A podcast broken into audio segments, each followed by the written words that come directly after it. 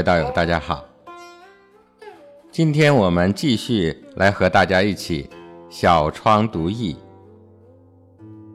今天给大家介绍的是《系辞下传》的第二章。在这一章里啊，首先有一个大前提需要大家了解一下，就是这一章与上传的第六章。合起来其实是一个大案。这一章孔子来向我们说明《易经》是怎么来的，并且啊，其中的重点还是为我们讲述了人类的进化史，所以啊，非常的重要。那么首先呢，我们来看下面的经文。古者庖溪氏之望天下也。仰则观象于天，俯则观法于地。观鸟兽之文，与地之宜。近取诸身，远取诸物。于是始作八卦，以通神明之德。以类万物之情。古者庖溪氏之望天下也。这个“古者”就是以前的意思，也就是很久很久以前。庖溪氏就是伏羲。伏羲他姓封，又称为密羲。庖溪，庖溪啊，还有一个多音字的庖。西黄、太昊等等，他的母亲是华胥人啊，也就是现在的陕西的蓝田一带。据说，是伏羲生于成纪啊，也就是现在的甘肃的秦安。从这个名字的字义来看啊，伏就是说啊，他发明了制服禽兽的方法，哈，有这种可能性。羲呢，在《说文解字》里讲，羲者气也。我们要来注意这个望字，姓王的王字。现在在这里叫做破音字，它与姓王的王字是一个字两个音。在古时候的望字不是当皇帝的意思，望是代表了文化的兴起，文字的开始。比方说，我们上集中还讲过，一个国家是正统的，是政治的兴起。我们把国家的君主称之为王，而一个天下是道统的，是文明的兴起。我们把天下的君主称之为望。所以啊，这里孔子称其为望天下，而不是国家之王。望天下。就是说，他是天下的主宰。伏羲究竟是什么时代的人呢？到现在还没有搞清楚。哈哈，据考证，我们的历史已经有两百多万年了。我们常说我们有五千年的光辉历史，五千年啊，其实是客气话。两百多万年是站在我们神话史上讲的。相传这个伏羲皇帝是人首蛇身，有很多奇异的事迹。另外呢，伏羲被后人称之为三皇五帝的三皇之一。对于这个三皇指的到底是谁？这个说法不一。啊，有的呢把女娲列入其中，有的把炎帝列入其中，有的把黄帝列入其中。但是无论是哪一种说法，伏羲都在其中，所以啊，他是大家一致公认的人文始祖。《易经》叙述我们的文化是怎么来的呢？是仰则观象于天啊，这是说根据天文的法则而来的。古代的这个天文的天啊。它包括了太空、气象等等的法则。否则观法于地，那么这个“法”字，就是指地球物理的法则而言的。拿现在的观念来讲啊，就是观察地球上各种物理的法则。观鸟兽之文，那么再来看看动物的世界啊，比方说老虎身上的花纹啊，它的毛是怎么长的？这是对动物的研究。与地之宜，上面说的这个地啊，是观法于地的地，还是啊观察地球的物理法则？这里与地之宜的这个地啊。它是讲土地平面上的各种现象，仪其实包括了很多的学问，从地球物理到动物与人，乃至于地平面上所有的植物啊、动物啊，因为生长的地方不一样，所以啊，它们之间有很大的差别。与地之宜，古人一句话四个字。假使对这句话再做更加宽广深入的研究，那它就包括的学问太多了。啊，比方说这个地缘政治、地质的关系，啊，再比方说这个人性与地域它们存在的关系等等。那么总结来说呢，就是人性跟土地的关系。近取诸身，远取诸物，就是把观察的范围我们来缩小，缩小到从人的身体生命开始。啊，我们知道宇宙是一个大天地。人生呢是一个小天地，具体而微，充满了生命长期演化的奥秘。所以这个佛经上讲啊，人生难得啊，不知道要经历千百万劫才能修成。所以伏羲除了观察自然界的天象地理和这个鸟兽鱼虫之外，更深研我们身体这个内在的空间，哎，它的运行的机制是怎样的？以至于呢，我们再来扩大，扩大到观察天地万物，也就是身体以外的万事万物的变化规律，最后。把它归纳成为文化精神的结晶，哎，于是始作八卦。所以始作八卦开始画成了八个图案，啊，这就是中国最早的文字的开始。伏羲氏为什么要画这个八卦呢？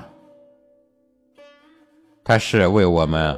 后代子孙可以由这个符号、文字开始去了解、去传达、去保存宇宙之间的神奇与奥秘。以通神明之德，以类万物之情。这个“以”说的就是用八卦来干什么呢？来通，通就是所达到的目的。什么目的呢？就是神明之德。这是说形而上的，通过八卦知道自己是从何而来的呀？哎，我们从哪里来呢？这个神就是妙啊，《说卦传》讲啊，神也者，妙万物而为言者也。又说啊，然后能变化，继承万物也。这个妙万物是什么呢？就是微妙的生成万物，就是万物皆备于我。这个名就是祭神之用，所以我们叫神明。名的结果就是德，哎，就有了成就。德就是成就，名就是生机，就是生生不息，终而复始。我们叫大明终始。明就是继之者善也，成之者性也。我们八卦来以通神明之德，就是实现万物之德，万物的价值，万物的作用，也就是治周万物，也就是道济天下，也就是万物皆备于我。以类万物之情，这个类啊，就是比类、归类、类推、模拟、类似、雷同。等等。哎，说白了就是分门别类、触类旁通。就是说，由这个八卦图案就可以了解所有的一切。哎，我们知道了这个类，才能更加充分圆融的来认识这个世界。啊，上传的第一章就给我们讲啊，方以类聚，物以群分。在第九章，我们也讲到了。隐而生之，触类而长之，天下之能事必矣。这个情就是性之用，哎，表现在外面的。所以说，《易经》八卦这个符号的逻辑，究竟代表了什么呢？哎，假设有人说，它代表的就是阴阳，啊，或者是说，它代表人体。哎，这些都是有局限的。这个八卦它是一个整体的符号逻辑，什么都可以代表。它可以代表一个人的人体，也可以代表其他一切的事物。那么我们总结来说呢，以通神明之德。告诉我们的，便是无形的能量系统；以类万物之情，告诉我们的就是有形的物质系统。所以呢，圣人用《易经》把阴阳的全部都阐述完了，所有的奥秘都在里面了。啊，真可谓是。无所不包，就是这么伟大。所以，我们返回去看上传的第四章，是不是也讲了呀？至周乎万物而道济天下，范围天地之化而不过，屈成万物而不移。所以，他们说的其实是一个意思。哎，好的，我们继续来看下面的经文。做街绳而为王谷，以田以鱼，盖取诸离。那么从这里开始啊，孔子来给我们讲述古人制造器物是从卦象而来的一些例子。这里呢，一共给我们列举了十三个卦。哎，这里首先登场的就是离卦。我们来看这个离卦呀，从卦形来看。离卦是外实中虚，哎，我们记卦形的时候有个口诀，就叫离中虚，并且离卦它孔目相连，有纵横交织的象。用离卦发明的是什么呢？就是网，哎。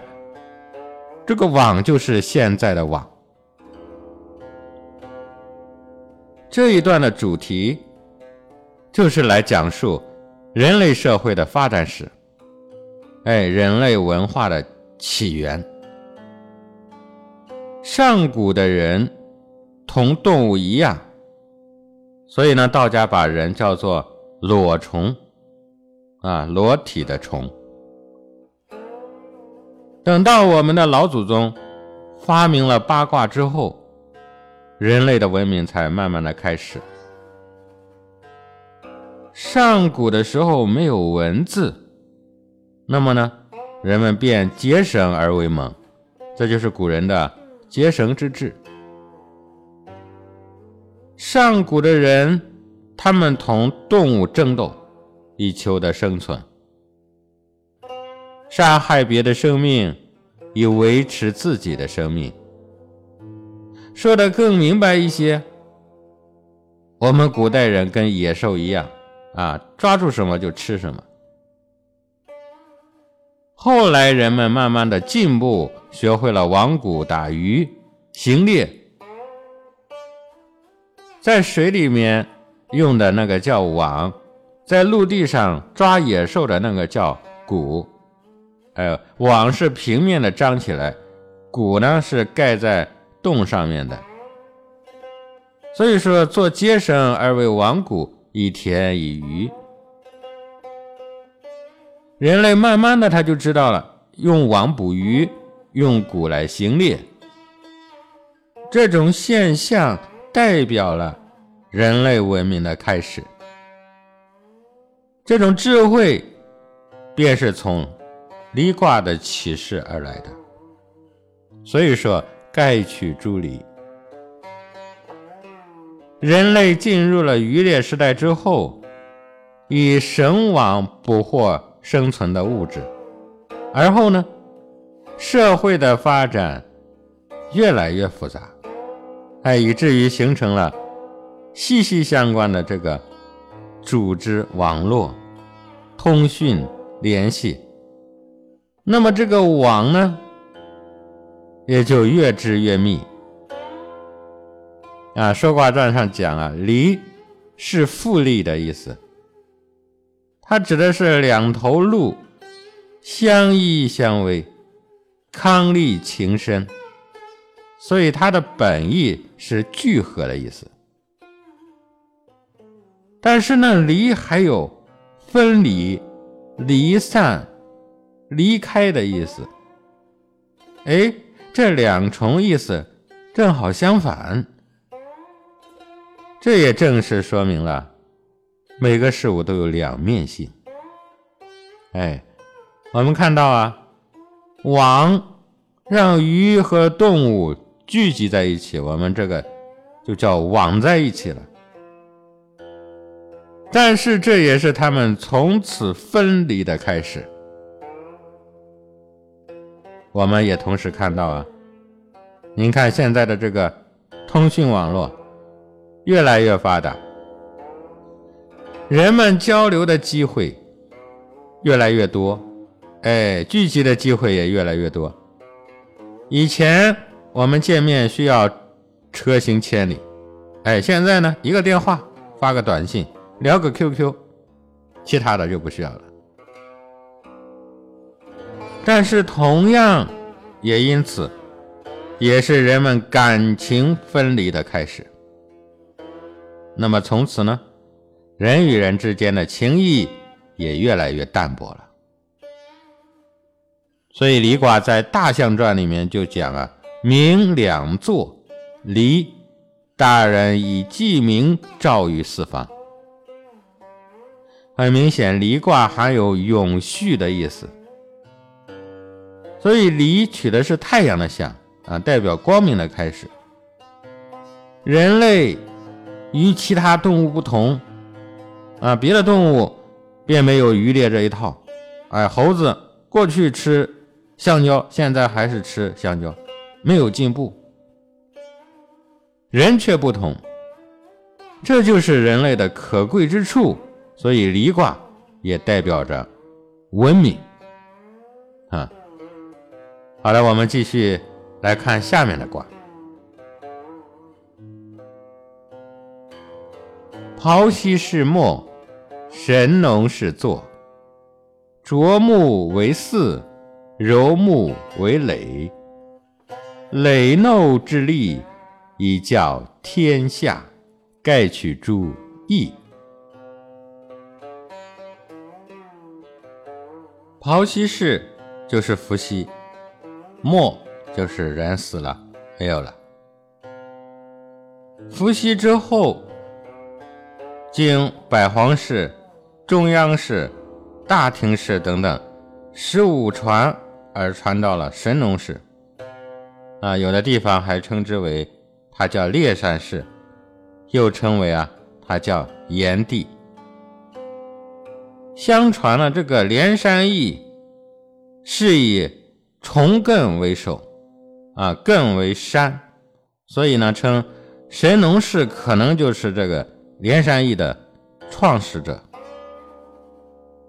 神农氏他发明了农业，我们中国以农立国，啊，这个便是从神农氏这个老祖宗开始的。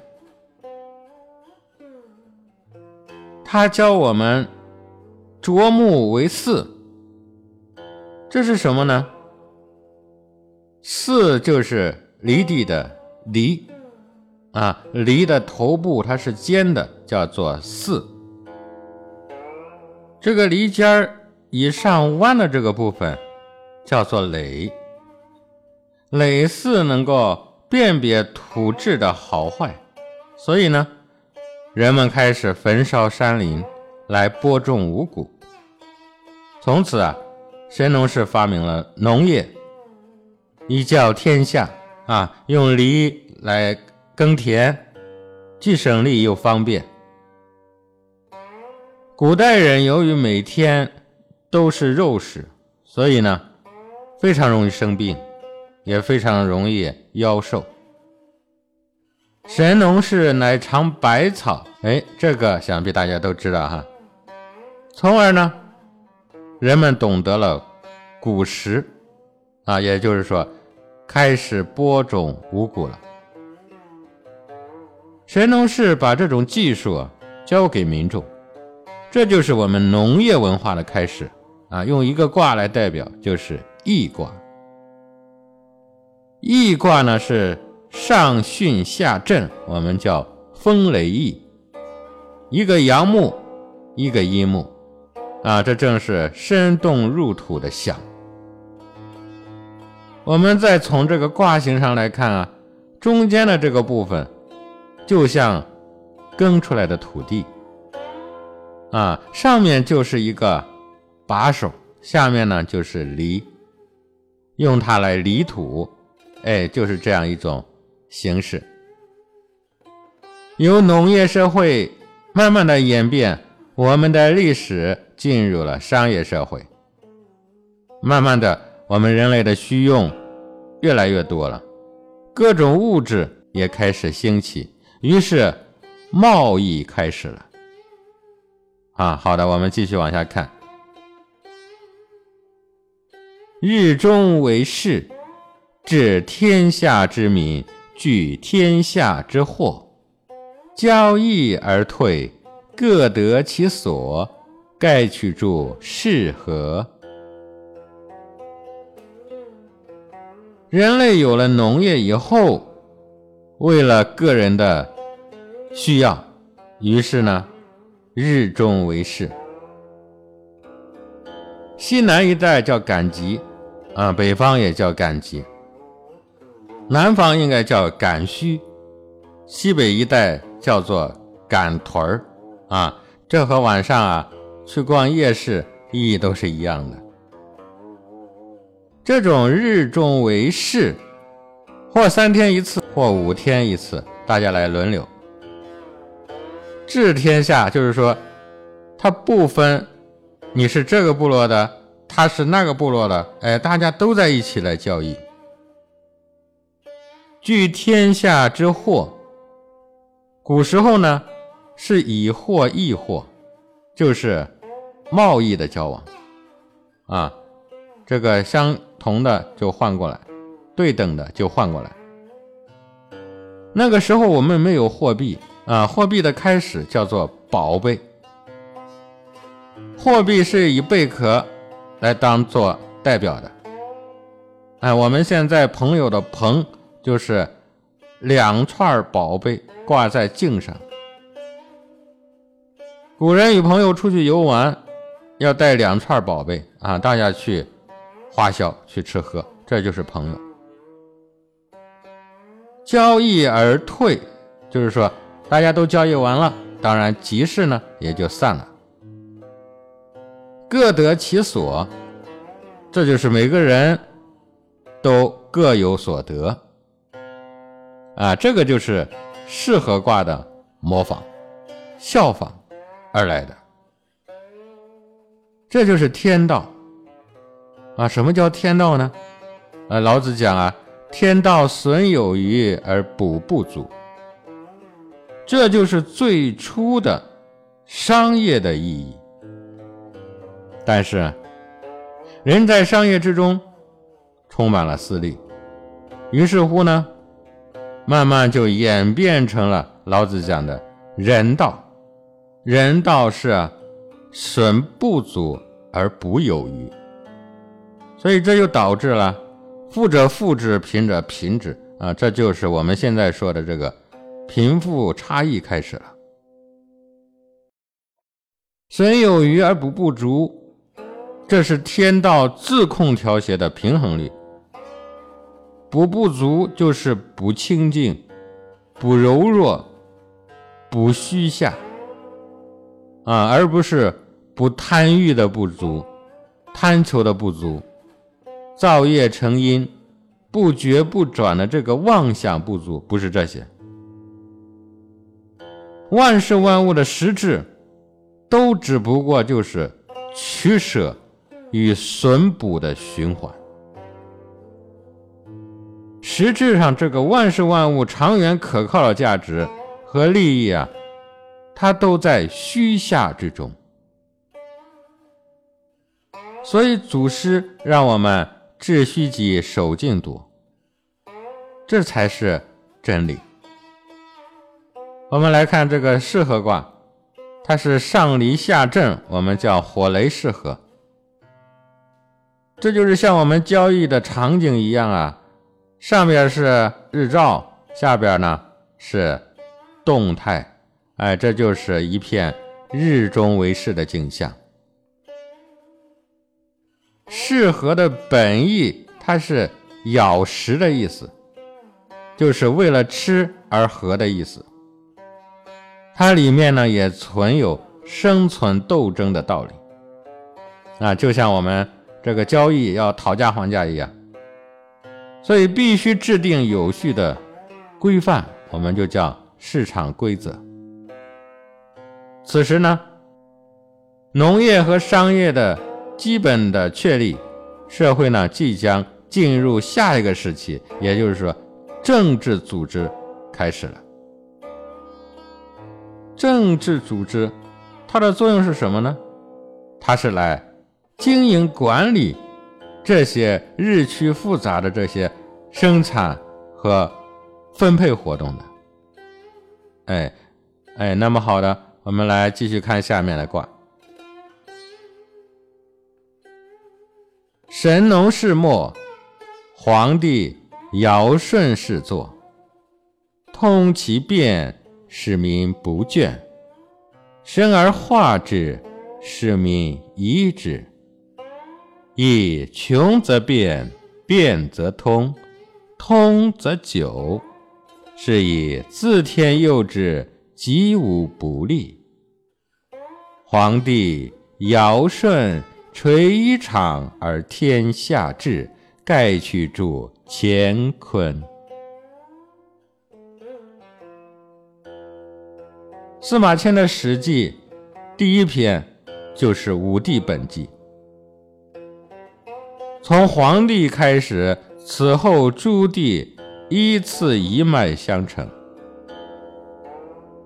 武帝本纪之后，就是夏商周的三代本纪。三代之主不称之为帝，而称之为王。于是呢，武帝三王。成为中国上古史的通称。神农氏末，就是过了农业社会这个阶段，皇帝尧舜氏作，那么就有啊轩辕皇帝开始，到了唐尧虞舜这个阶段了。皇帝的时代啊，他迁徙往来，他们没有定居的地方。这是应了土德之瑞，啊，就是象征黄河中段的这个黄土层的地域，我们称之为黄帝。皇帝统领的各方部落，使得万国和谐，封禅大川，啊，所以呢，封禅大典最开始的时候就始于黄帝。皇帝娶了西陵之女。也就是罗祖，皇帝之寿特别长啊！听说他在位执政就是百年。在皇帝的时代，我们的祖先已经有了干支纪年，有了房屋，有了衣裳、舟车等等这种交通工具。也有了木器和陶器这些用品，还有弓矢与干戈等等这些武器，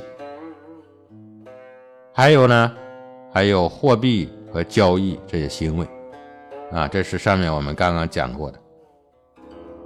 其实最值得注意的是啊，这个时候已经有了蚕丝织物与文字，啊。这是我国最早的蚕丝织物，我们称之为黄帝，是中华文化的开端，啊，也就是我们中华民族历史的开始。所以，我们中华民族的构成实际上是以文字与文化为主力的，吸收、传合、发展、扩大。成为了今日我们的中华民族。通其变，通什么变呢？实际上还是指的是《周易》啊，也就是说，用八卦演绎六十四卦，不断的去演绎。我们现在来看的六十四卦是《易经》很成熟了啊，而且还有了卦名。卦序还有了这个卦辞、爻辞，但是当时还是凌乱的，哎，它不是完整的，以至于连六十四卦都不全，哎，你重一卦，我重一卦，这就是通其变，大家共同来创作，相互来交流融通，这个通其变。其实就是日日新，哎，就是使百姓日新月异，使民不倦，不倦就是没有间断，乐此不疲，一代一代的往下传。神而化之，使民宜之。化就是化成天下，神就是妙有，民就是大众，夷就是适用，可以用，并且呢，可以从中得到启发，得到教化。义穷则变，变则通，通则久。义说的就是变异，不断的去变异它，变化它，演绎它。穷就是穷尽，万物到了尽头，哎，变化就来了。一变化，也就通彻了，就有了新的感悟了。通则久。这个久啊，就是法则，源远流长的法则，我们就叫真理。所以学了易经的人啊，因为懂得了这个穷则变，变则通的原则，知道宇宙万物都有一个变，自己呢更要来适应这个变。要想菩萨保佑你。啊，没有这回事儿啊！我们以前也讲过，自助者天助，自助者人助。啊，自己不站起来，想靠这个上帝帮忙、菩萨帮忙，那是傻瓜啊！那是感情上没有办法的人的一种依赖性的愚昧。人只有求助于自己，任何人都不可靠。世界上没有可靠的人，只有靠自己。真能自己站起来，所谓天人合一，自助者天助的道理。所以啊，《易经》说：“自天佑之，吉无不利。”这样才能大吉大利。所以，《易经》的文化完全是人的教育。皇帝尧舜垂衣裳而天下治，盖取助乾坤。这是我们文化的开始啊！我们人类这个裸虫啊，由于皇帝尧舜历代祖先的努力，把这个裸虫竟然穿上了衣裳，戴上了帽子，成了衣冠动物了。皇帝的妹妹发明的衣服，这就是乾坤两卦的一个启示。哎，这开辟了我们的另一个天地，另一种文化开始了，开始了我们中华灿烂的文化。而天下治，这个治指的就是文明。天下治就是天下文明。这个地方还有人说是皇帝的义是归藏义，取乾坤为首。尧舜继承了之后呢，所谓的下义就是连山义，这是继承神农氏的心法而来的。而商义就是归藏义，这是继承皇帝的心法而来的。而《周易》呢，则是在主述尧舜之真谛。其实，我们抛开这些不说的话，我们来看这个乾坤两个卦的这个卦形啊，就可以发现，乾卦就像是衣服的后面，它是一个整体；坤卦呢，就像是衣服的前面，哎，它是开扣的。当然，我们这也只是想象啊，我们很难知道古时候的圣人是如何来模仿的。既然乾坤两卦是以一场为象，那么这里呢，当然也具有天下楷模的意思啊。正所谓上国衣冠，有别于夷狄，所以呢，有了一场。尊卑也产生了，啊，这就是天尊地卑，乾坤定矣；卑高以臣，贵贱位矣。这个在皇帝尧舜的这个发展史上有着重要的地位。啊，那么好的，我们来看下面的卦例：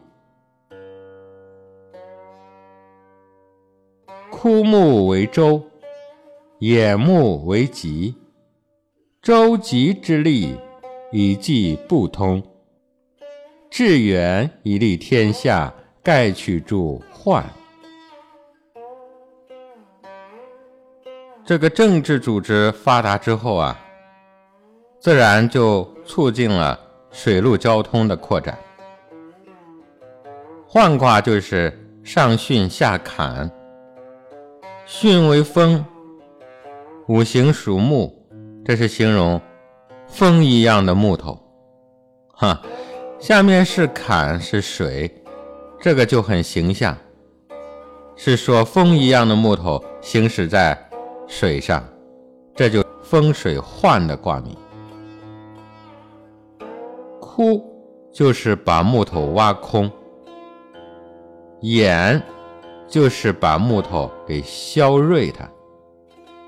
这就是说，人类有了文化之后，慢慢的进步，晓得把这个大木头中间挖空，放在水中不会沉下去，这样呢就发明了船。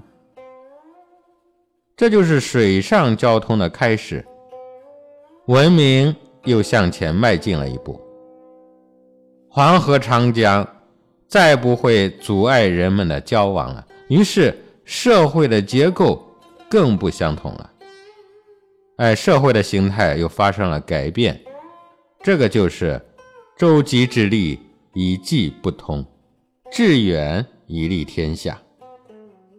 人类的文明又向前推进了一步。啊，好的，我们继续看下面的卦：伏牛乘马，引众致远。以利天下，盖取诸随。牛也好，马也好，都被人降服了。哎，牛替我们耕地，马替我们拖东西，又为我们拉车做交通工具。引众，就是说他们可以载重。任重道远，这个词就是。从这里而来的。我们来看这个随卦，上卦是兑，下卦是震，我们叫泽雷随。上面是兑，代表喜悦；下面是震，代表的是车轮的滚动，啊，像雷声一样。这个卦描绘的就是这一番景象。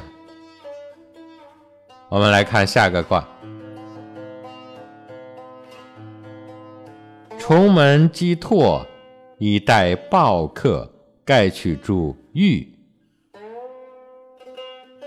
重门就是一个门还不够，哎，再加上一个门，这就是我们现代人家里一个门还不够，外面再来一个防盗门。鸡拓。这个拓啊，就是打更用的这个梆子，哎，就是更夫巡更的意思，相当于我们现在的保安。防盗门还不够，每个小区还有保安，这是干什么呀？这是以待暴客，就是防止强盗、小偷、暴力分子。这个就取自于豫卦。豫卦的上卦是震卦，下卦是坤卦，我们叫地雷豫。豫卦的卦辞就讲啊，雷出地愤，立剑侯行师，这就是战备之象啊。您看啊，物质丰富了，交通发达了，盗贼也就出现了。好，我们再来看下面的卦，就更严重了。断木为楚，绝地为旧，旧楚之力，万民以济，盖去诸小过。田里打来的谷子麦子，还要去了皮再吃，哎，把它加工制造，制成面粉，制成面包。哈，我们今天的这个生活享受，便是从这个断木为杵、掘地为臼当中来的。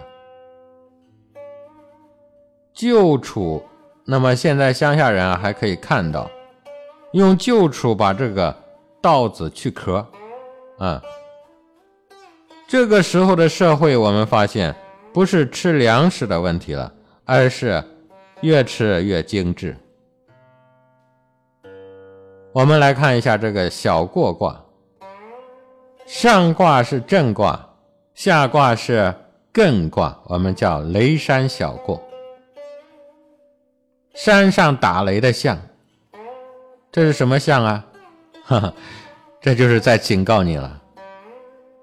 我们来看这个卦象啊，中间两个阳爻，上下各有两个阴爻。中间呢就像个杵，两边就像个旧，这就是小过卦的象。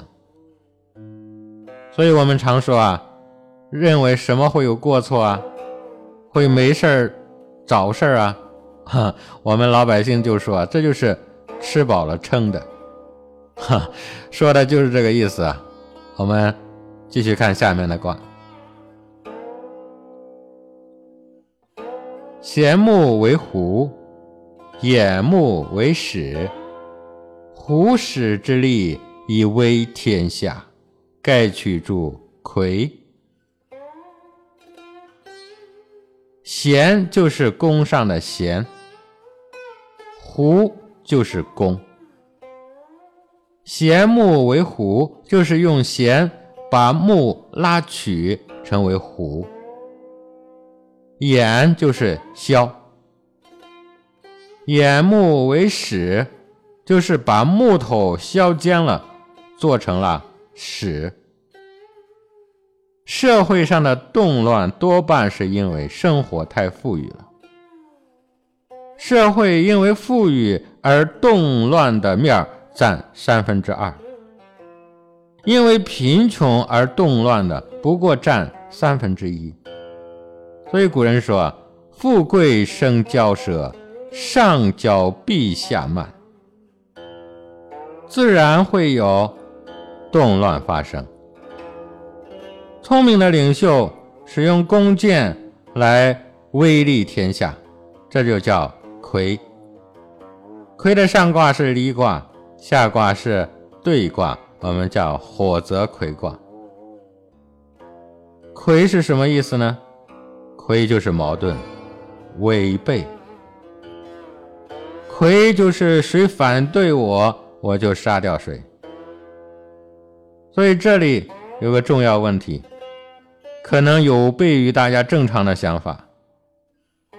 人类社会的魁违，是因为文明到了极点，谈和平共存那是政治口号，是理想的，是不可能的。只有武力，只有强权，只有力量，才可以勉强做到假道德的境界。这就是人类所谓的和平的哲学。经济好了之后，社会会更坏，道德呢会更加的堕落。所以，社会是因战争而贫穷，不是因为贫穷而战争的。战争是富裕强盛了以后才发生的，生活贫穷的人没有闲工夫去发动战争，就是这个道理。哎，我们看看，想当年的贵族宋美龄，当时比西太后过得还风光啊。可是今天来看呢，光辉还在吗？西太后的陪葬多么丰厚！历代皇帝的陪葬是多么的丰厚，但是谁能逃得了盗墓的下场呢？哎，我们老百姓说啊，挖坟掘墓这是大灾难啊！可是几个老百姓被别人挖坟掘墓呢？被别人挖坟掘墓的都是贵族。哎，这就是富贵看上去是福，但是老子讲福兮祸之所伏也。我们还知道有个著名的朱子家训，啊，朱子厉害吧？一代大儒，他留下家训，训诫自己的子孙：勿营华屋，勿谋良田。他能害了他的子孙吗？所以这才是真正的金玉良言啊！这才是真的活明白了呀！而我们现代人呢，不但有华屋，还想要一个又一个的屋；不但有良田，还想有越来越多的良田。所以此处啊，我们不得不感叹：我们上面讲累世之力、周集之力、救处之力、胡使之力，人们的生活越来越好，最终我们以什么作为终结呢？最终的结果是什么呢？是亏，是矛盾。是纷争，纷争的最后就是战争，战争的最后就是家破人亡，这就是物极必反的道理啊！所以儒释道都让我们戒贪，这是祖先的慈悲啊，是对子孙后人真正的爱与保护啊！好的，我们继续来看下面的卦。下面来说安居乐业的问题。经文上讲：上古学居而野处，后世圣人义之以公事。上冻下雨以待风雨，盖取住大壮。上古穴居而野处，人类原始的生活开始是住山洞的。后来呢，因为人类文化的发达，一直以工事，就有了宫殿和房子。这个就像大壮卦一样啊。我们来看这个大壮卦，它的上卦是震卦，下卦是乾卦，我们叫雷天大壮。这就是上动下雨，上卦雷就是上动，下卦乾就是下雨。我们从卦形就可以看出来，四个阳爻在下，稳固厚实；上面呢两个阴爻就是攻势之象。在人类文化上，以前我们都是在讲吃的、穿的、用的，后来呢有了交易。有了交易，就有了武器，有了纷争。那么现在呢？现在壮观与华丽渐渐开始了。哎，我们继续往下看。古之葬者，后羿之以心，葬之终也，不封不树，丧其无数。后世圣人义之以棺椁，盖去诸大过。古之葬者，也就是上古的人死了，后羿之以心，这个很接近墨子的思想。人类的葬俗有很多种，我们中国是用土葬，印度人呢用火葬。现在我们也提倡火葬，还有的地方呢用水葬，有天葬啊，这个金木水火土啊都有。世界各地的葬俗很多很多，我们中国古代呢是后羿之以心，这个义指的不是衣服啊，而是个动词，指的是包裹的意思。以心心就是柴火啊，这就是说人死了之后拿树枝、柴火包得紧紧的。葬之中也，就是把这个墓穴挖得深深的埋在土地里。不封不树，没有记号，埋到土里就算了啊。比如我们现在造这个坟墓，立碑就叫做封，不立碑就叫做坟啊。这里的树不是栽树的意思，树就是记号，立的标记就叫做树。不封不树，就是说不表明身份。啊，我们后世的人讲究厚葬，古人认为这些都没有任何意义。丧期无数，啊，就是说上古的时候，父母去世之后，实行三年之丧。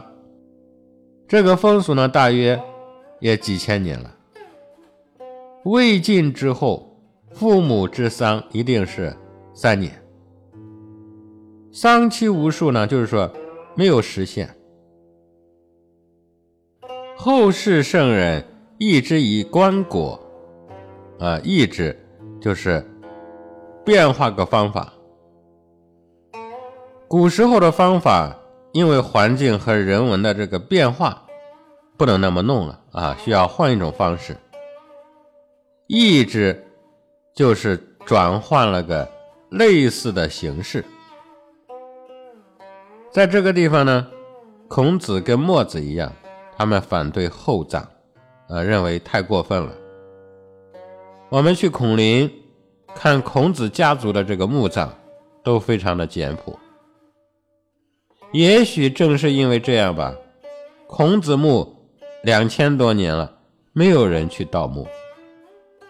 啊，世人说因为他是圣人，其实皇帝贵族被盗墓的多了去了。啊，我想真正的原因。应该是孔子知道厚葬必然遭到大劫的道理吧？棺椁就是棺材外面还套一个东西啊，那个很贵重。盖取住大过啊，所以是大过。我们来看大过卦的这个卦象，上卦是兑卦，下卦是巽卦，我们叫泽风大过。大过卦的四个阳爻全部陷入上下的阴爻当中，这就是棺椁之象。如果用我们风水的话来说，大壮卦讲的是阳宅，啊，大过卦呢讲的是阴宅。大过卦无非就是把大壮卦的四个阳爻往上移动一个格而已，所以真的是。生死如幻啊，往事如梦啊，哼！好的，我们继续往下看。上古结绳而治，后世圣人意之以书契，百官以治，万民以察，盖取诸怪。书契就是文字。书写镌刻在锦帛竹简上面，将前人的经验、知识传之永久。啊，以前最早的时候呢，我们是结绳而治，而现在呢，就是说文字开始了。百官以治，这是说一切都有了依据与规范。啊，也就是说政治制度。也建立了。卦名是怪，啊，上卦是对卦，下卦是乾卦，我们叫择天怪。对就是说的意思，啊，乾就是领导。这个卦就代表了领导说的话，啊，也就是命令。所以怪就是断事、决断的意思。那就是说，书契出现之前，大家都是口口相传。现在呢，有了书契，也就有了依据。我们凭借这个依据呢，来进行判断，来进行决断。哎，好的，我们的这个十三个卦呢，这里就全部说完了。我想啊，我们这一章要从中学习到几个要点。一个呢，演绎八卦乃至六十四卦，都是一代一代的圣人观察自然现象所得的。哎，这个是客观的。第二个方面呢，六十四卦来之不易，它是几千年当中。多少代圣人不断去研究的结果，是历代圣人不断传承、不断成熟的一个结果。第三个方面，道学也好，易学也好，都是唯物的。哎，《易经》它是科学的。第四点呢，这十三个卦都是来说明。志气上相之意，凡是圣人之所至之气，都是以利民用，并且呢，无不适合于阴阳奇偶错综之义理。所以圣人也并非一定是按照卦象来设计器物的，但是器物一定是。自然与卦象相合的，所以它可以经久行远。第五个方面呢，也是最重要的一点，希望大家通过孔子的这个经文，通过孔子列举的十三个卦，其实给我们讲了人类发展的十三个点，来告诉我们。人类发展的历程，那绝对不是随便给我们写个短篇的历史来告知我们的，而是让我们大家通过人类的发展史，了解《易经》所涵盖的人生与社会的哲理。至于这个蕴含的哲理是什么呢？我想啊，当然是。仁者见智谓之仁，智者见智谓之智。好的，我们今天的探讨呢就说到这里，希望大家通过今天的探讨能够若有所得，有所收益。好的，各位道友，我们下期再会。